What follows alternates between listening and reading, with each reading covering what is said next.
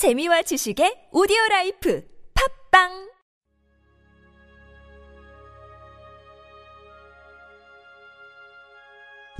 이영배와 함께하는 주님은 나의 최고봉 슬픔의 불 가운데. 요한복음 12장 27절에서 29절 말씀. 무슨 말을 하리요?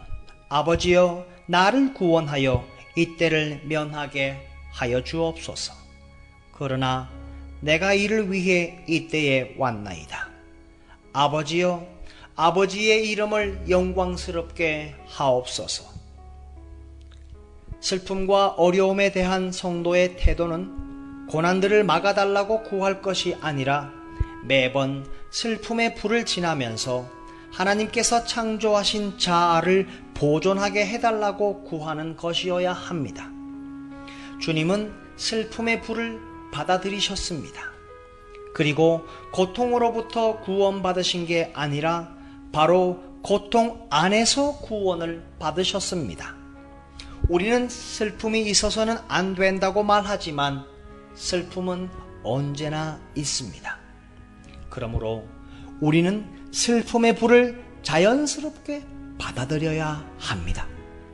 슬픔을 피하려고 하거나 슬픔과 관련된 사건을 거부하려고 한다면 이는 어리석은 것입니다.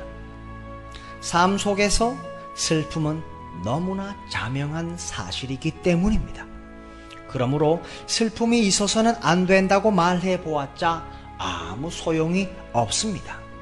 죄와 슬픔과 고난은 항상 존재합니다.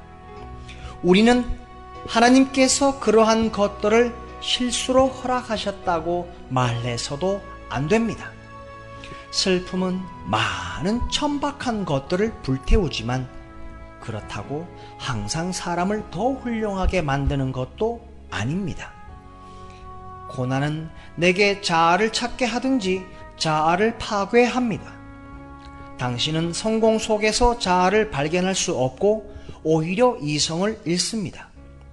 단조로운 삶 속에서도 자아를 발견하지 못하고 오히려 불평하게 될 것입니다. 자신을 발견하게 될 때는 슬픔의 불 가운데 있을 때입니다. 그 이유는 중요하지 않습니다. 다만 성경과 인간의 경험은 그것이 사실임을 알려줍니다. 당신은 슬픔의 불을 지나 그 속에서 자신을 발견한 사람들을 언제나 알아볼 수 있습니다.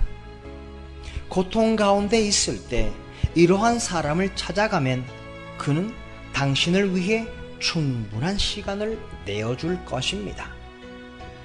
슬픔의 불을 지나지 않은 사람들은 남을 멸시하는 경향이 있기 때문에 당신을 위해 내어줄 시간이 없습니다.